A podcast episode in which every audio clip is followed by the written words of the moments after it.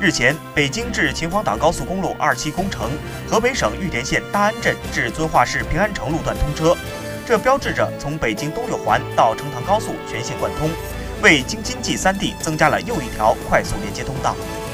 据介绍，京秦高速公路河北省大安镇至平安城段西连京秦高速天津段，东连京秦高速公路一期工程京东陵高速公路，全长三十八点三九九公里，双向六车道。设计行车时速一百二十公里，